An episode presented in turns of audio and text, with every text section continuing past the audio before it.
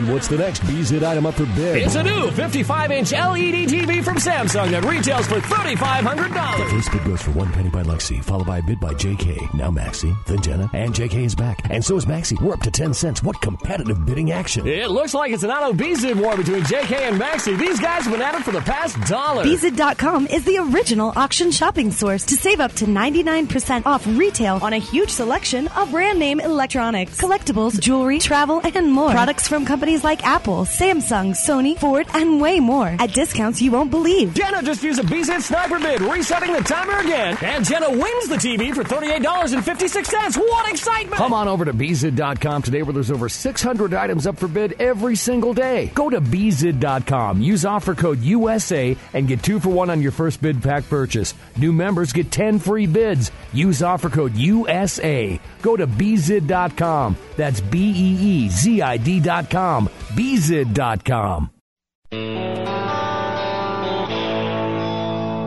You're listening to House of Cards on the House of Cards Radio Network. Check us out at houseofcardsradio.com.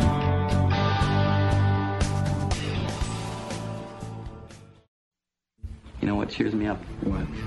Rolled up aces over kings. Ladies and gentlemen, boys and girls. The House of Cards. Today, the game is different. With author and professional poker player Ashley Adams. Okay, you have some skill.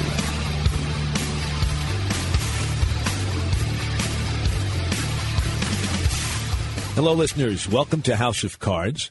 I'm Ashley Adams. We got a great show. Uh, sometimes we end up with guests that are so good we just cannot let them go uh, in the normal 20 minutes or so, or even less.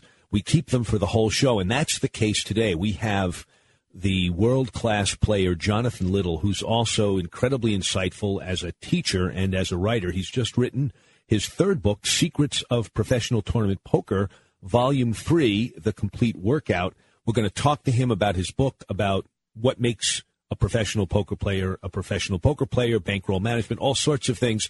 I urge you to stay tuned. We're going to take a quick break and then we'll be right back with Jonathan Little.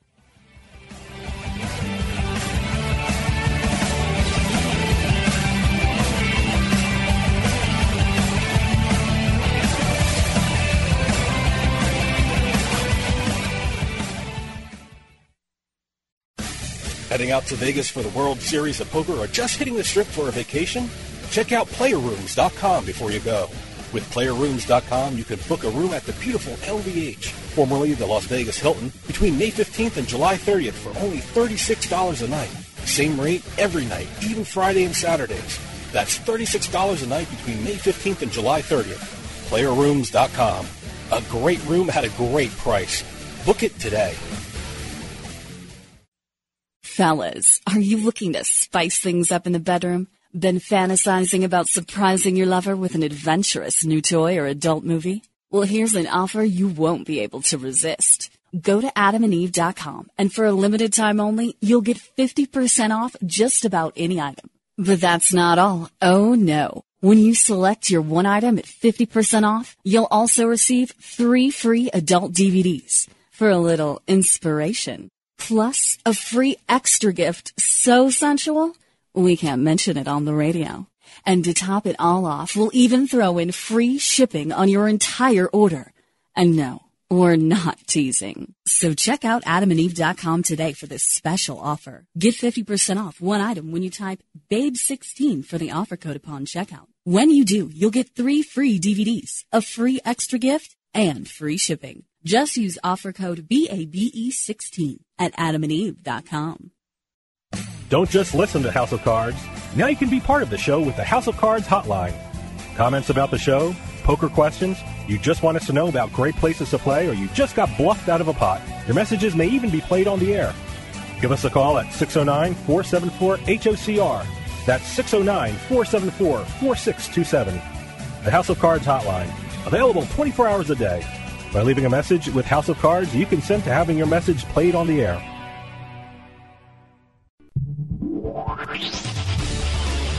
You're listening to House of Cards on the House of Cards Radio Network. Check us out at houseofcardsradio.com.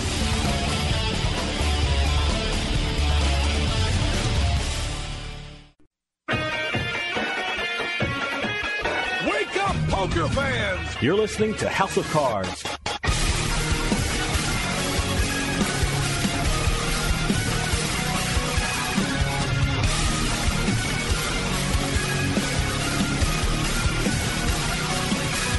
Welcome back, listeners. This is Ashley Adams. You're listening to House of Cards, and we are joined by a really top flight Major League Poker player, Jonathan Little. Jonathan has won two World Poker titles, including the 2008 World Poker ti- uh, World World Poker Tour World Poker Finals Championship, where he won over a million dollars, and the 2007 World Poker Tour Mirage Poker Showdown, where he won over a million dollars.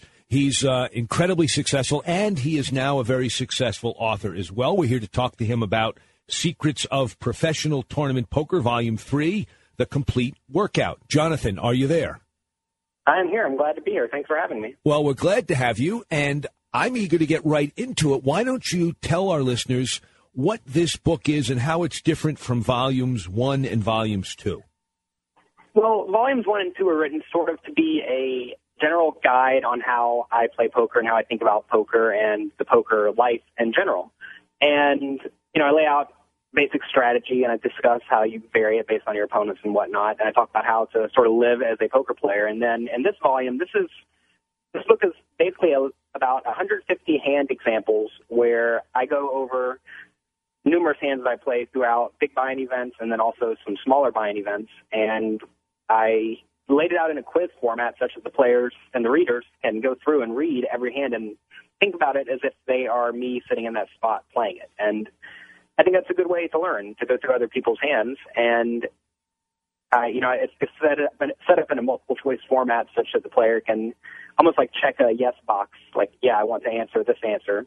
And, um, and then I go through all the, all the options and discuss which ones are good and bad and which ones have merit. Well, I got to tell our listeners, I read through this book. I read about two or three dozen different hands that you played, uh, scored it myself, found that I was disappointed in how I did not score tens in most of my answers. And I found it very helpful, very instructive. And I want to get to some of the hands. But before I do, I had a couple of more general questions I wanted to ask you, Jonathan because okay. you've spent a lot of your time writing about your your poker lifestyle, um, and I'm curious to know what you think would be the two or three traits that a professional, a high level professional poker player like yourself has developed that somebody who's an amateur or not yet ready to step up to the highest games uh, that they lack. What would be the distinguishing characteristics of the way you play versus the way a good player, but not a real top flight professional player plays? I think a lot of the best players realize that every play has some amount of equity, whether or not it works. And because of that, they don't really beat themselves up whenever things go poorly. And I'm actually going to be coach, uh, coaching a class at 7 o'clock tonight where I'm, I'm going to be talking about variance a little bit at the end of it. And I feel like a lot of good players that have had decent results, especially in the short run, sort of expect to have good results. Whereas good players don't really expect anything. They, or you know, the best players they don't expect anything. They show up and they know they're going to play their best, and they realize that maybe you know you get a string of plays that don't work out, and that's okay. And then you know they live life happily. Whereas you see a lot of other poker players who are you know they're, they have good results, they played pretty well, but they're always sad and upset and depressed because you know, when you play tournament poker, more often than not, you are going to lose. That's the nature of the game. And I think once people understand that that's how the game works, they can focus on things that matter, like actually improving and focusing on everything that happens at the table instead of thinking something like, oh man, I hope I don't bust because then I'm going to be down another X amount of dollars. And, you know, good players don't think about stuff like that. They just put themselves in the moment, play the situations, and make the best play basically every time. Well, they trust in their ability enough not to get uh, too exercised about losing streaks, I suppose. What? What? Give give me yeah, some. That's definitely true. Or, sorry, go ahead. No, no, no. That's all right. I I was just wondering what kind of variance does a pro expect? I mean, if you were to play for twenty weeks in a row and find that you're losing more than you're winning don't you at some point say, hey, maybe there is something really wrong with my game and start to doubt yourself? Well, it depends a lot on the game you're playing, actually. I mean, if you're playing some sort of format where, like cash games, for example, if you're playing cash games and you lose for 20 weeks in a row, then yeah, you're not, probably not playing well because in those you are probably, if you're a good player, maybe you're going to win something like 66% of your sessions if your opponents are, you know, reasonable. Whereas in something like tournaments, it depends entirely on how big the fields are. If you're playing a tournament with 10 people, then yeah, if you lose over the course of 20 weeks consistently, then you then something's going wrong. But if you're playing tournaments that have a thousand people in them, then yeah, I mean you have to realize if you're playing say a tournament per day per 20 for 20 weeks, that's not that many days. It's maybe 100 tournaments or something like that. Right. And if you're only playing 100 tournaments and you're only going to win one in a thousand times if you're breaking even, I mean, you, you see that's only to, you're only going to win a tournament one per 20 week block on average. And certainly you can go you can go with no first, seconds, or thirds over the course of 20 weeks, and that's just the nature of variance. So I think what a lot of po- poker players don't realize is that there is a lot of variance in tournament poker, and in order to make tournaments a very successful game for you, either you have to play very high stakes or you have to put in a lot of volume. And I think a lot of players simply don't put in the volume necessary to make it. After the break, we'll be back with Jonathan Little.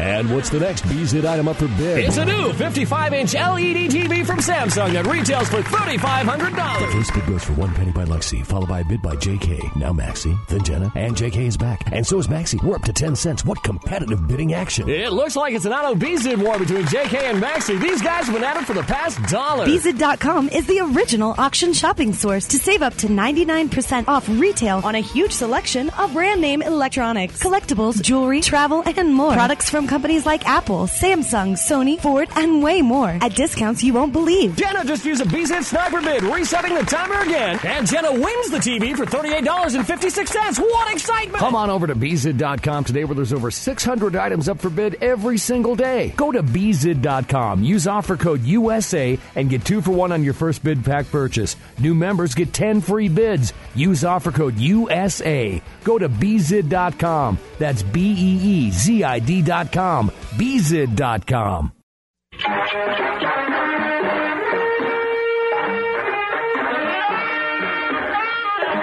Theater 5 presents A House of Cards. But are we cool? Not really.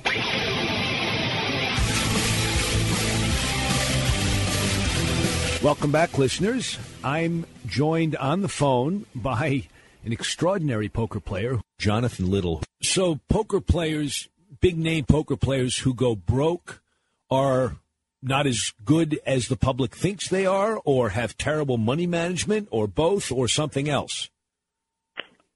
I, I think for most po- good poker players, that should be considered good. They, by default, don't go broke unless they are just huge degenerate gamblers or whatever. I mean, it, I, I think part of being a good poker player is not going broke. I mean, I've been nowhere near close to going broke despite having quite a few bad downswings. And that's because I manage my money decently well, you know, I'm not out blowing it on random stuff and I'm not playing random super high roller events where, you know, I probably do have an edge, but it's not worth it to risk, you know, whatever, call it like say 10% of your bankroll for any one tournament. And because of that, I'm it's like basically impossible for me to go broke. Where you see a lot of other guys constantly risking going broke. And I remember back when I used to play a lot of sit and goes. Um, that was my pure source of income was playing sit and go tournaments. And there was a little stat called risk of ruin, and you always wanted to make sure you keep that risk of ruin at something at something like 0.1 percent or whatever. So it basically never happens. And in order to do that, you needed to keep a huge amount of buy-ins, and no one really thought that you needed something like 400 buy-ins to play sit and goes. But it turns out you do if you want to make it impossible for you to go broke. So, so I've tried to do that in multi-table tournaments as well, and I haven't really had too many issues. So you're you're almost exclusively a tournament player, or do you also play cash these days? Well, now, because um, in order to make sure I get a decent amount of volume in, because I don't really play too much online anymore, whenever I go to play a poker tournament, to, to a tournament stop, I'll usually stay around a few days after the tournament or get there a few days before the tournament to play cash games. So I try to utilize my time decently well while I'm at a tournament stop. Whereas in the past, maybe like say I go to play a poker tournament, I would just play the poker tournament and not worry about anything else because I knew I could always go back home and play online. Now I make a point to play cash games because it makes sense to utilize the time well while I'm actually at the poker stop. I see. Well, that makes sense. Uh, have you ever figured out or thought about what kind of a bankroll a winning player needs for different stake games if he wants to have uh, a very small risk of ruin for a cash game? Well, it depends. Again, it depends on a lot of things. Um, they, I know, for example, a lot of players play small, like say you're playing one to no limit. I know at the place like Commerce Casino, the maximum and the minimum buy-in is something like forty dollars. You can buy in for forty, and that's it. Yeah, that's absurd. And in a game like that, if I say you need thirty buy-ins, you're almost certain to go broke. Whereas if you're playing a game like 1020 at Bellagio, and you can buy in for say 300 big blinds, 30 300 big blind buy-ins is going to be probably more than enough. So it depends on the, the amount of uh, big blinds you're buying in for, because that's going to determine how many or how many buy-ins you expect to swing on a regular basis. Um, but I would say something like 3,000 big blinds is a, a low number, but probably a reasonable number if you're a very good player. And if you want to make it easier on yourself, make it something like 7,000 big blinds. That's going to be pretty tough to lose. 7,000 big blinds, so that if you're going to play 10, 20, you'd need a $140,000 bankroll? Yeah, and that's actually probably on the low side. For, for I mean, 10, 20 limit? Assuming, You're talking about no, no limit no, or limit? Uh, no, no limit. Not Yeah, I mean, do too many people play limit hold'em anymore? there still are a lot of low limit limit games, but well, if we if we want to talk about limit, yeah, for limit you need something like assuming you never want to go broke and the rake is not absurd. If the rake's absurd at your game, then it's going to be impossible to beat anyways. Right. But assuming you're actually trying to grind out a living playing the game, you can expect to make something like um what is it, one big blind? Yeah, one big blind per hour. Or is it three big blinds per hour? What is it? It used to be two big three. blinds an hour, but now I think it's pretty much at the bigger games. It's one big blind if you have any decent opposition. Yeah, yeah, okay. I think it was something like three big blinds per hour online and one big blind per hour live. So, uh, you know, if you're if you're playing three six limit, you're you're not going to make a whole lot of money playing that game, and that should be pretty common sense, especially once you take out a rake. But anyways, for limit, assuming you don't want to go broke, you probably need something like 500 big blinds. Yeah, and that would be enough. But and that's just because the, there aren't that many big pots that really matter. You're going to make your money from just grinding out one big blind per hour right. at a relatively consistent rate. Whereas in no limit hold'em, it's not abnormal to be up or down 300 big blinds over the course of a day. Whereas that's pretty tough to do in limit. It's basically impossible to do in limit. Right, but that does mean that if you're going to try to play one two no limit, you still need ten thousand, twelve, fourteen thousand dollars to be pretty assured that you'll never go broke. Yeah, and that's which is more than most don't want to really think about. Right. I mean, I, I tell a lot of people that assuming you're actually really good at poker, you probably need something like three thousand big blinds. That's going to be plenty. Yeah. But again, I mean, I, I sure wouldn't play a game if I knew I could not move down, which you know you can move down, so that makes things easier. And also that you know, I, I basically if I could only play this one game for the rest of my life, how many buy-ins, how many big blinds would I say this is how many I need to have to never go broke? That would be what my number would be, something like fourteen thousand dollars or whatever in that game. Right. But I mean, for, for to be reasonably comfortable, maybe six thousand. And even then, you have to realize most players playing one to no, no limit can easily reload their bankroll. And if you can reload your bankroll, it doesn't really matter because it's not an actual real bankroll because you can replenish it. I I understand that. That's right. That Mike Caro used to talk about that. A yeah. Lot. So I mean, so say say you're just the recreation. Wait, wait, one second. I just want to I want to reintroduce you so our listeners know who we're talking to. Uh, we're talking to Jonathan Little, and we're talking about his new book, Secrets. We actually haven't gotten to talking to him about this, but Secrets of Professional Tournament Poker, Volume Three: The Complete Workout. Sorry to have interrupted. no problem. Um, but yeah, so say you're pl- say you have say you're an amateur player, you want to play one two no limit at your casino. You shouldn't be obsessive about, oh man, I don't have six thousand dollars, therefore I can't play it, because it doesn't really matter how much you have, assuming you can make, you know, another two hundred or four hundred dollars relatively easily at your job, and it doesn't bother you that much. However, if say losing four hundred dollars would be detrimental to you, you should probably play smaller and actually try to work up a bankroll. And I kind of suggest that everyone start trying to grow a bankroll right off the bat. You know, you, you'll see a lot of players they'll play one two no limit, and then they'll win say 500 bucks or something. Then they'll go play two five the next day, try and run it up. And all that really does is teach you to gamble. And if you want to be an actual poker player, you want to do everything except to gamble. Because if you find yourself gambling consistently, you're going to end up having huge swings, and you're probably not going to make it. Or maybe you do make it, and you're that one in a thousand guy that does great. But yeah, you really don't want to put it to like a one in a thousand luck chance that right. You unless unless your goal is to have fun rather than to make money, and you are living on the thrill of the money riding, and we love players like that in our games. And I don't want to discourage anyone from doing that because let's be honest, eh, very few people in the world are really going to seriously make a living at poker. It's a very, very small percentage of those who play, and it's a, certainly a legitimate reason to play, which is to have entertainment. And gambling is a form of entertainment for most people as opposed to something to avoid. Um, and if it weren't for those who really liked to gamble, those of us who make consistently money at this game wouldn't have good games to play. So I don't, you know, I don't discourage folks, and I realize that we're talking to an audience of people who want to get better, and the the biggest way to get better is to treat it as something that's serious as opposed to just entertainment. But I also don't want folks to think that that's the only way to go. Well, yeah, it depends on what you want to get out of any any game or any activity whatsoever. You know, like say say you're going to a movie and instead of actually going to see the movie, you want to cause a ruckus. You can get up and yell in front of the movie theater. That's what you feel like doing. You know, go for it. But that's not why I go to the movies.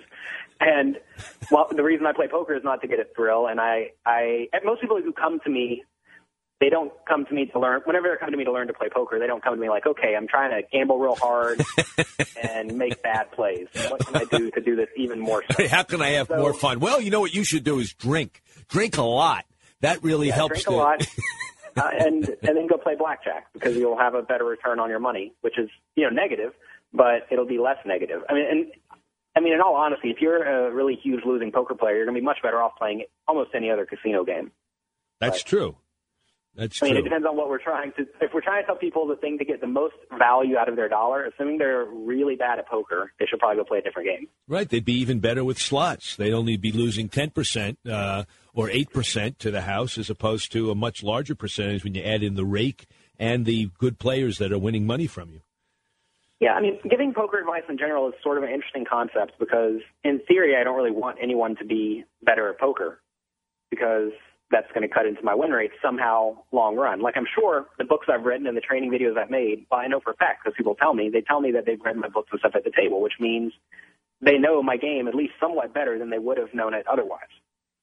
And to me, it's worth the little bit of a sacrifice if I can allow other people to get more enjoyment out of the game and the way that I get enjoyment out of the game and, and that they work hard, they study at it, and they try to analytically think about the best plays every time. And everyone who likes to gamble, I definitely have no problem with that because I understand that side of it as well.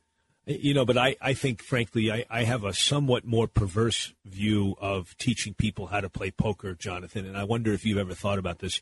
I think poker books and to a lesser extent, maybe poker videos and any kind of poker instruction create the impression on those who are trying to learn that they can master this game and become profitable and proficient at it. And while that certainly is true, you and I both know that's true with some people. There are some very good students who take the lesson seriously, study, apply, look at their results, talk to their friends that know how to play, and, and they actually improve their game.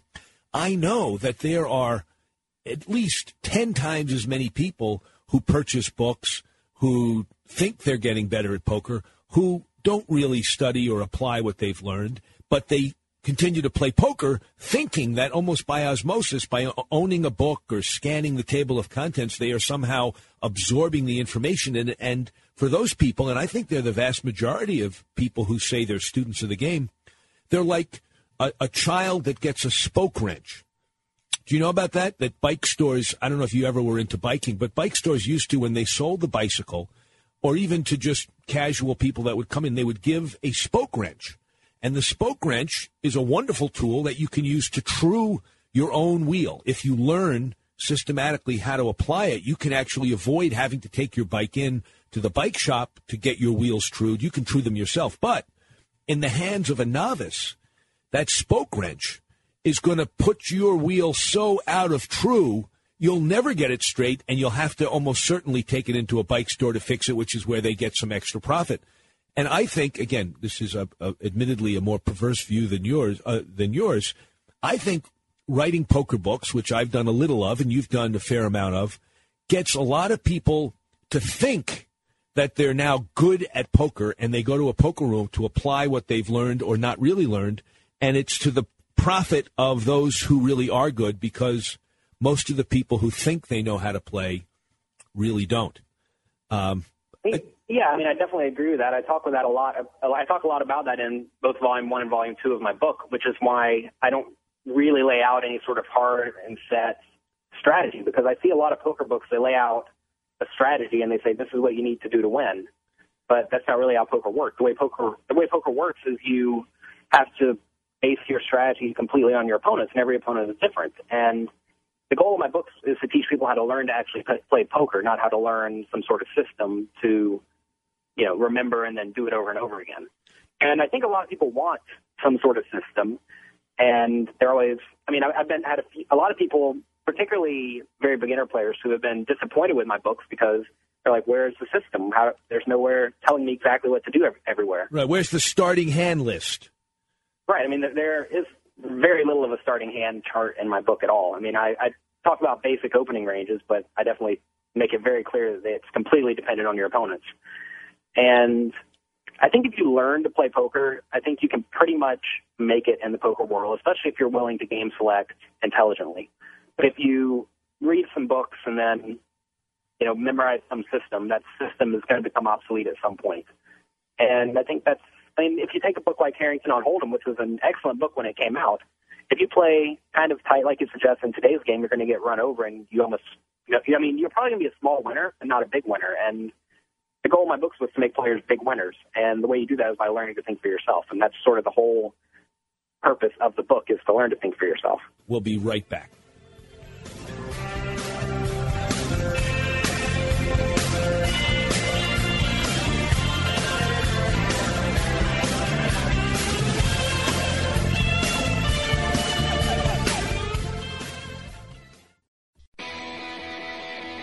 Hey, Jersey, we want to hear from you. Send us an email at info at houseofcardsradio.com or leave a message at our hotline at 609 474 4627.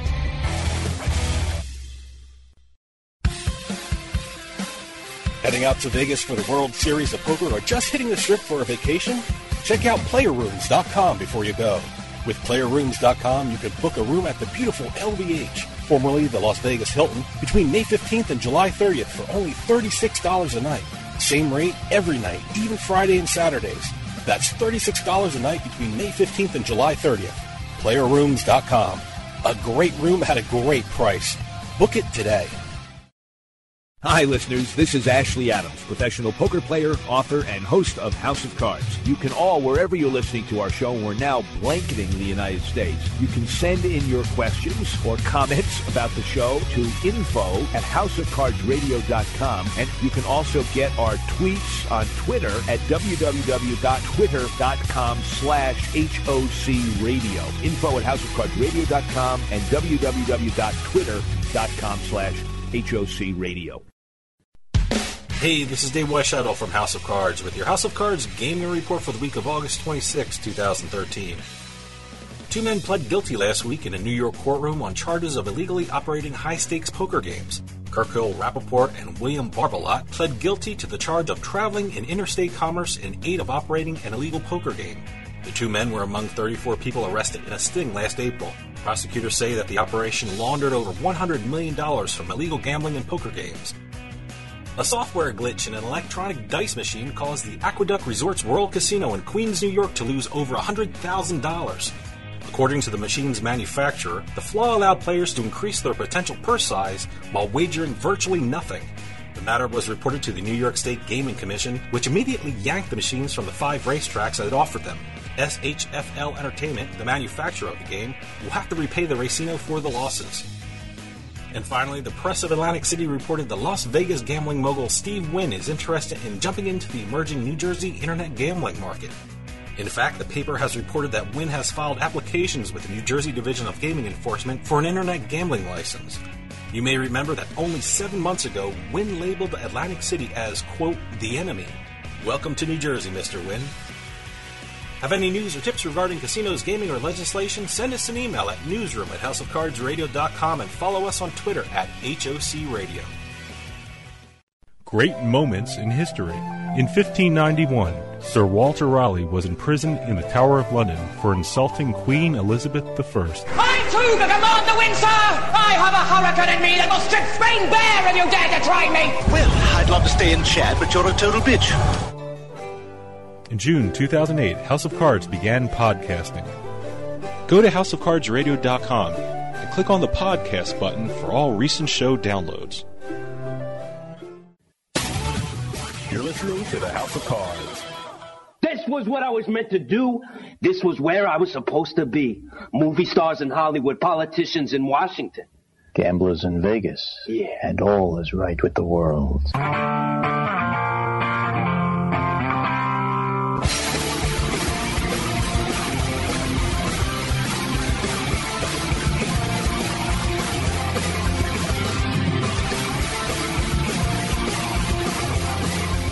Welcome back, listeners. This is Ashley Adams. You're listening to House of Cards. Do you? You said you were teaching. Do you coach individual? Do you do uh, boot camp type stuff? What kind of teaching do you do? Uh, I do a little bit of everything. I have a poker training site, floattheturn.com, and there I have a lot of training videos. Every month I do a live webinar where people can get on there and ask me some whatever questions they have. Where are you doing this? Tell, I'm actually well. There's a link on my Twitter, but it's it. I send out links to this through my email list. If you guys want to get on my email list, you can just email support at floattheturn.com. Wait, wait, wait. Say that again more slowly. Sorry, um, support at floattheturn.com. You can email me there, and I'll put you on my email list. Okay, you're doing this on the internet. People are signing on electronically. It's not like you're going to be going down to the Palms and doing a lecture. No, no, yeah, this is on the internet, and I charge something like a hundred dollars for this class, and you get a bunch of bonuses, a bunch of bonus videos as well. I, I hate that I don't have a link to this, but um, that's okay. Whatever. I'm just, I guess uh, we'll just talk to you about what I'm going to be teaching later. Um, I guess if people want to get a copy of this, they can email support at floattheturn.com, and I can figure out a way to do that. Now, tell me Um, again, how much does it cost to access this stuff? Okay, well, this is a, a one-up thing. This is like a live class I'm doing one time only. And for stuff like this, where it's usually a little bit more exclusive, I usually charge about $100 per person to get in there. And there'll be, you know, I don't know how many people in there. And uh, they will be able to ask their questions live or whatever. So that's that's good for them. And I, I do these types of things maybe once a month or so. I I also do uh, a class session thing where I I have maybe 20 students uh, pay me some amount of money, and then they get to watch every other person, including themselves, have a one-hour session with me. So basically, it's like me coaching one-on-one, but I'm doing it with 20 people over the course of 20 hours over three days. And a lot of people tend to like that as well. So that's something that's been very popular. But uh, the, the cheapest way to get any of my coaching is through uh, support, or it's through floattheturn.com. That's only ten dollars per month, so it's relatively cheap Yeah. compared to the other stuff that's a little bit more exclusive, where you get you know one-on-one attention. Are you going down to the World Series? Yes, definitely. Before that, I'm going to Jacksonville. They have a WPT there in about a week, and then after that, they have a WPT in Montreal. So I'm going to go there, and then after that, I'll be going to the World Series. Do you tend to play uh, only a small number of events, or do you play as many as your as your schedule and your winning allows? I'm.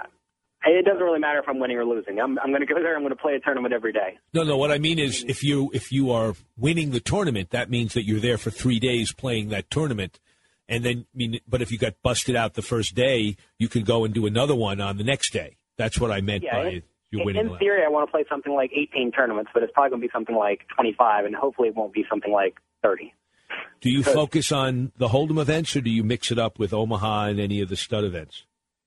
I play mostly limit hold'em, no limit hold'em, and pot limit Omaha. Those are the games I have a pretty good amount of experience in. The other games, I kind of feel like if you, unless you're really good at the other games, you're a pretty big underdog, a much and a much bigger underdog than you probably think you are, because if you look at the final tables of all of these events, like seven card stud and deuce to seven triple draw and whatever, you know, all these, uh, you know, all the random games that are not no limit hold'em, you'll find that the same people are making final tables in, the, in these events every year, and it's because they're the best in the world in these games, and no one really gets any practice playing these games. So, I kind of feel like even though I may have a positive ROI and, in it's like an Omaha 8 or better tournament, which I have some experience in, I'm certainly not world class, but I can beat a random game of it. I'm I'm still probably going to have a very little shot of winning a bracelet at it because I don't really know how to play the game that well, and I'll be playing against very very good players by the time I get to the final table usually. Right. You don't want to go in just even. You'd like to go in with an advantage, and here you're going in against people who are favored against you. So why do that? There are lots of other options. I right, understand. and you'll find that even in games like No Limit Hold'em, as long as you're competent, you're going to have a shot whenever you get heads up with a guy. Whereas if you're competent but not amazing in some of the other games, you're still going to get crushed slowly but surely in in some of the other games. Mostly, the, mostly the limit games. That's right. Well, ones where you limit in a lot of trouble. the guy that's more skillful has many more opportunities to grind down the less experienced, less skillful player. While in no limit, uh, because of the volatility, I would guess, you know, if somebody shoves on you and they have a chip advantage, even if you're a world class player and they're a novice, you could lose it all right there. Right. I mean, in limit, you're trying to win small little bits. And I mean, in, in no limit hold'em, the goal of poker tournaments is, I mean, the way you win it is by not risking your stack. And in limit hold'em, you're not, you're only risking your stack whenever you're down to four big blinds or something, or five big bets, whatever it is. You know, a relatively small amount, which usually you have maybe two or three times that in a World Series event. So, and no limit hold'em, you're effectively at risk every hand, and especially every hand that you get that's decently good. Whereas in limit hold'em, you can take a few of those and still be okay. You, know, you can lose a few of those hands and still be okay. Right. Are- Are you thinking you'll play any of the high roller events this year? Um, probably not. Usually, whenever those are going on, there's almost always something significantly better going on at a smaller buy-in level. And something kind of cool about whenever the high roller events run is that they're usually fairly tough, and They deplete the a lot of field. good players play them. That's right. And all those all those good players that would normally be in the smaller buy-in event are now playing that event that day. Right, So that so- makes the smaller buy-in event proportionally easier. Right. It's when they open up the, on my level of play, uh, when they open up the 40 80 game, then the best 20 40 players go to play 40 80, and I'm left with weaker 20 40 players. So that's a good thing for me. So when they have the $100,000 uh, big drop for the big drop or whatever it is this year, uh, it might make the Hold'em field for the regular $1,500 or $2,500 Hold'em tournament all the better because the best players are going to migrate to that huge game. Yeah, that, that makes sense. Well, uh, we have we have about five minutes left. I would like to have our listeners get the advantage of your expertise, if you don't mind, going through at least a couple or three hands uh, that you lay out in your book, so that uh, they'll know how Jonathan Little thinks through a a couple of poker situations. Can you take us through a couple of hands? Okay, so this is the fourth hand in the book. We, this is this hand is from the twenty-five thousand dollar buy-in WPT championship. Basically, what I did is I took every relevant hand that I played in a twenty-five thousand dollar tournament, a twenty-five hundred dollar tournament, and then a thousand dollar tournament. Uh, the two smaller ones are World Series events, and I, basically went through and I laid out every hand that I played. There are no final table hands in this book. That's going to be in a in an additional later book, but uh, basically, I just wanted to lay out a, a lot of hand examples where the the players are relatively deep stacked. So in this tournament, we're playing 500 big blinds deep, which typically doesn't happen in smaller buy-in tournaments, but I guess we'll talk about that for now. Um, so everyone folds to us. We're in the cutoff seat, which is next to the button, and we have 10-9 offsuit. So the question is, do we fold, raise to 525? We're playing one. We're playing 100 to 200. Raise to 725 or raise to 1200. And right here, I think raising just the standard raise of about two and a half big blinds, about 525 is going to be pretty good. A straightforward guy on the button calls and a young aggressive kid in the big blind calls. So we take it three ways. Flop, uh, the flop comes ace 10 6. Big blind checks you. Do we continue continuation bet or not? And then also how big? I like to bet 800 and they both call. So obviously on ace 10 6, we're not too happy, right? Right. Not when you have so- 10 9. Just to remind our listeners, you're sitting there with 10 9, and uh, uh, off suit, so that's not a great flop for you. All right. Well, the purpose of the bet in general is to make sure that we don't really get bluffed out of the hand on a later street, and also if we do bet and get called and we peel a ten or a nine, we can then be pretty happy in a big pot. So lots of good stuff comes from betting, and a lot of bad stuff comes if we check. Because if we check and then someone bets, we pretty much have to fold, and we have no shot of winning the hand. But we've induced bluffs, so that's not really what we want. So um, the third question here is, what type of hands do we think make up most of the player who overcalled the guy in the big blind? What type of hands makes up his range? And you can pick either premium draws, marginal made hands, some of the random gut shot draws, or nothing. And I doubt he has nothing because it is ace ten six. But he certainly could have king queen, king jack, queen jack, seven eight, eight seven, or seven eight nine seven, etc. So I'm, I'm certainly not discounting those. In other words, by saying that, you're saying there are a lot of hands that could have hit nothing. Well, those those are hands that have gut shot draws, and whenever you're very deep stacked, your opponent could easily have one of those hands and think that if he calls and then gets he hits his his miracle card, he can get paid off. So those actually are not such bad hands to play because some players won't see those coming and they'll end up drastically making a huge error. They'll make a huge error because they'll have something like ace ten and then the turn comes at eight and they're still willing to put in a ton of money, even though in reality now ace ten is just a bluff catcher.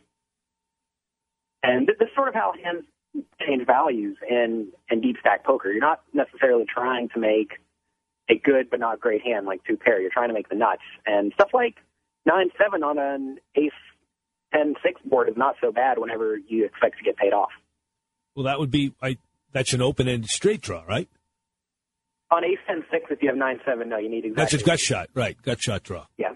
Hard for me to picture it when you're saying it.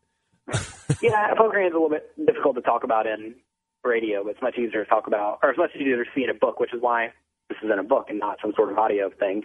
Right. Um, anyways, on the turn, the turn is a five, which is effectively a blank, and now our opponent in the big blind bets into us for 2200 or 2500. So he bets about two thirds pot. So the question is now, how do we continue in the hand? And we have to think we have another guy behind us who's yet to act. So that guy probably has an ace almost all the time, or he could have one of the draws as well. When this guy leads, though, it's kind of weird because if he had one of those draws, they almost certainly miss. So I'm kind of thinking he either has some random two pair or he's just taking a really aggressive line. And I'm actually not opposed to raising, but I decide to fold here because it is early in the tournament. And we don't know what our opponent's capable of. But this is the sort of thing you need to be thinking about. You need to be thinking, okay, so we know our opponent probably doesn't have a great hand. And if he does, and I apply a lot of pressure, can we possibly get this guy to fold his hand? Right. And you always need to consider that type of thing, especially in deep stack tournaments. So while I do end up folding in this spot, I would not be opposed to making another play later in the hand. Well, that's very helpful. I so you folded and that was it. I folded and that was it. I mean, that's that's that's the hand. And you know, a lot of people think, oh, well, what what what really is there to that hand? You know, you raise pre-flop and continuation bet with middle pair and got two callers, and that's bad. So now you're check folding. Right. In reality, that it turns into a pretty cool plus spot because the guy who called on the button almost certainly does not have a premium hand because he just called. If he had two pair or something, he'd probably raise. And the guy who's leading into me, I think at best he has ace five for top and bottom pair, and at worst he could have all sorts of stuff. And if he has that all sorts of stuff, he's probably going to fold if I raise. So you always need to at least think about hands that you can turn into bluffs, especially when you're deep stacked against players who are thinking. Now, if your opponents are going to play very straightforward, then of course that's kind of silly to even consider turning your hand into a bluff because they're never going to fold. So you always need to know who you're. A lot to think about. Uh, well, yeah, of course there's a lot to think about. It's a, a deep stack poker hand, and, that, and that's the thing is poker's not an easy game. No. There's a ton to think about, and you have to balance everything. Right.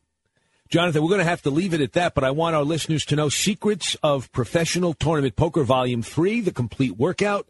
They can get a hold of it by going to your website, which is uh, floattheturn.com, or going to the publisher, which is D-A-N-D-B poker.com, dandybpoker.com. Uh, and you're going to come out with a volume four, we heard you say, for final table work.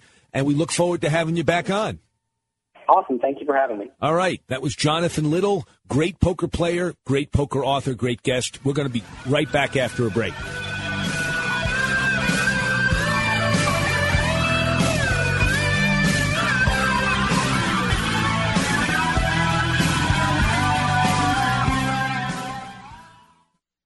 Fellas, are you looking to spice things up in the bedroom? Been fantasizing about surprising your lover with an adventurous new toy or adult movie? Well, here's an offer you won't be able to resist. Go to adamandeve.com and for a limited time only, you'll get 50% off just about any item. But that's not all. Oh no. When you select your one item at 50% off, you'll also receive three free adult DVDs for a little inspiration. Plus a free extra gift so sensual, we can't mention it on the radio. And to top it all off, we'll even throw in free shipping on your entire order. And no, we're not teasing. So check out adamandeve.com today for this special offer. Get 50% off one item when you type BABE16 for the offer code upon checkout. When you do, you'll get three free DVDs, a free extra gift, and free shipping. Just use offer code BABE16 at adamandeve.com.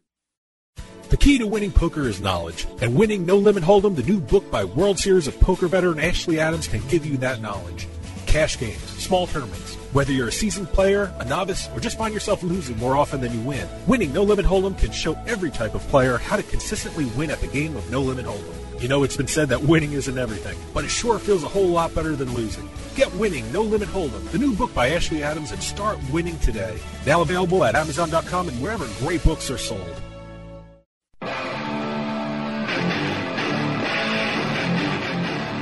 You're listening to House of Cards on the House of Cards Radio Network. Check us out at houseofcardsradio.com.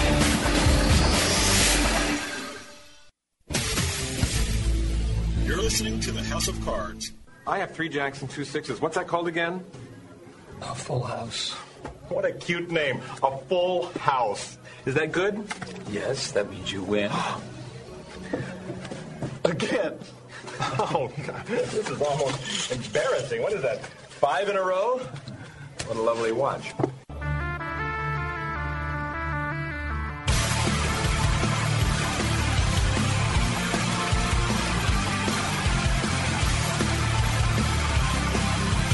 Welcome back, listeners. This is Ashley Adams. You're listening to House of Cards. This is our mailbag segment, and uh, Dave just told me he has Yeah. an announcement. And that's as far as we talked before. A, a little behind the scenes for this mailbag section. I don't know you don't anything. you don't know what's going to come out of my mouth first.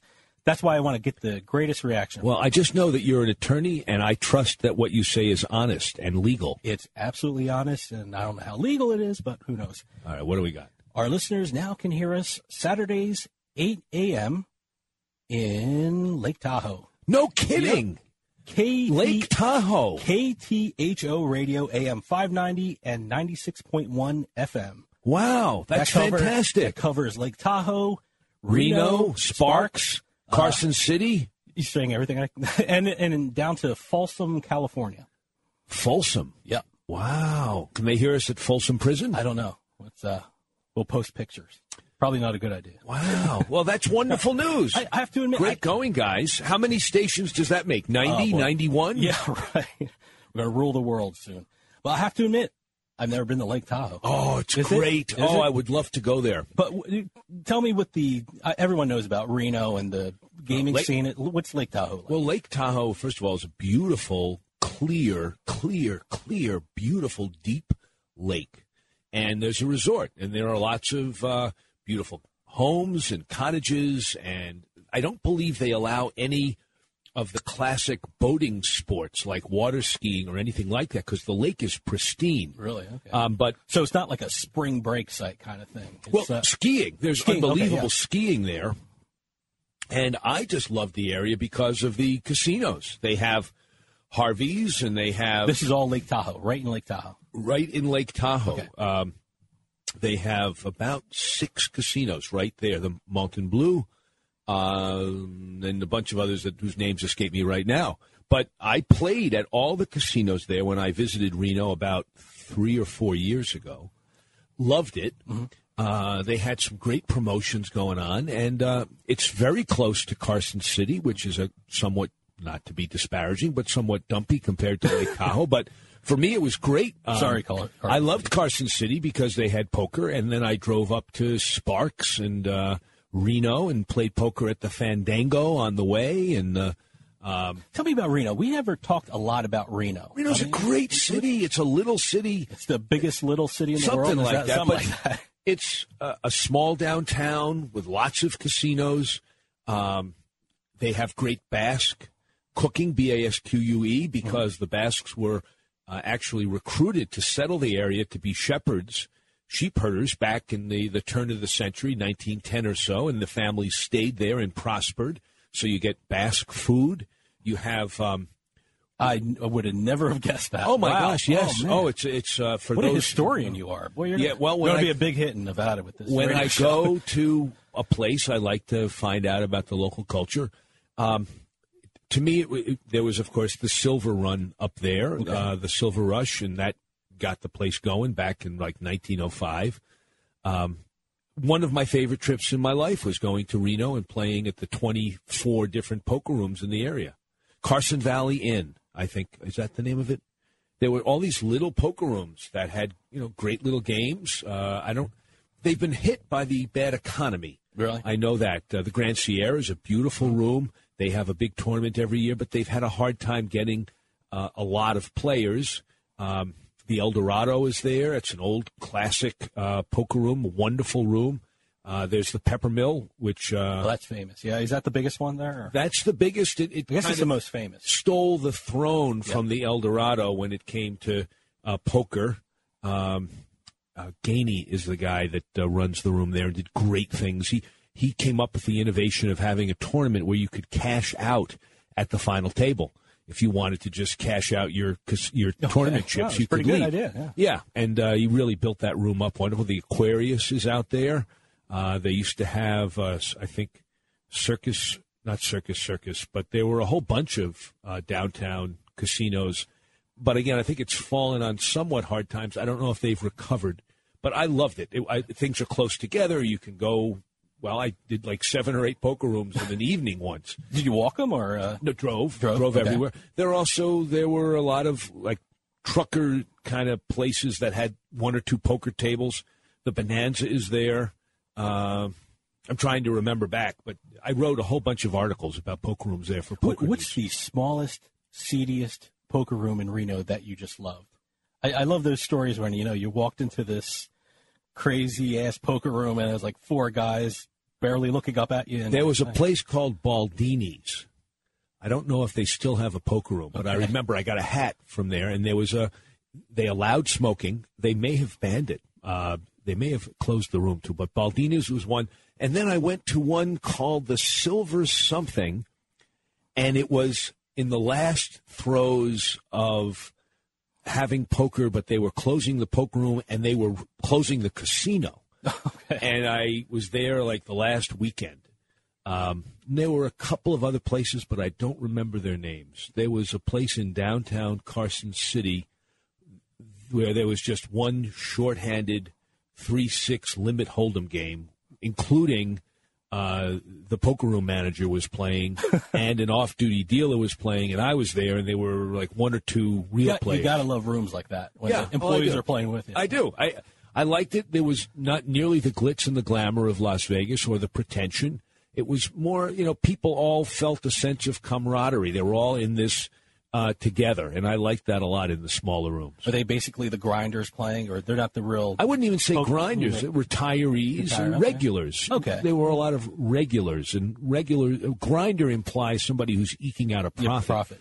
The regulars, I think it was, you know, their entertainment, and they probably got ground down by the rake, which uh, was min- It was like a, a reasonable rake, three dollar maximum at most of the places, instead of the four dollars or five or even six now that's become standard. And I really liked it. I found it to be a homey place to go, accessible, friendly people, very inexpensive rooms, uh, incredibly inexpensive. You could stay some rooms for nineteen dollars a night. I mean, with, for a nice casino room. So it was very nice. That's expensive for you, though. So what? not the six dollar a night things. Well, eight dollars, not six. But uh, Well, how- how welcome about Lake to our Tahoe? listeners Yeah, there. Absolutely. How, uh, how about Lake Tahoe itself? I, I never hear about the poker scene or the gaming scene in Lake Tahoe. I, I hear about the skiing and the vacations and things like that. Very nice room. The uh, the MontBleu was a, a beautiful room. They were spreading a game called Tahoe, which is I forget some kind of variation of Omaha, I believe. And then across the street was, well, I'm forgetting.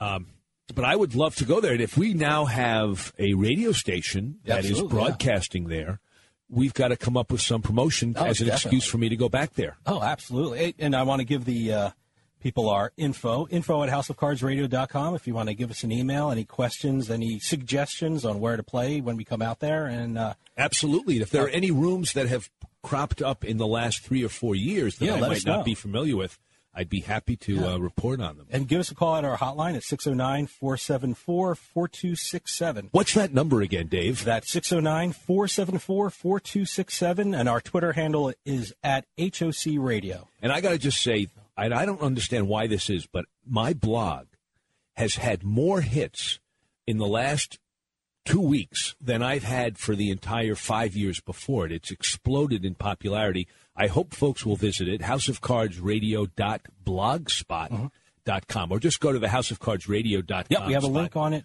on the. Uh, And uh, I, side. I pretty much blog once or even twice a day. I'm going out to Las Vegas. I'll be blogging there. And uh, I'd love to go to Reno and blog about Lake Tahoe and Reno and Sparks and the whole area. So that'll do it for Do it. our mailbag segment. Listeners, come back next week and listen to more House of Cards. Until then, good day and good luck.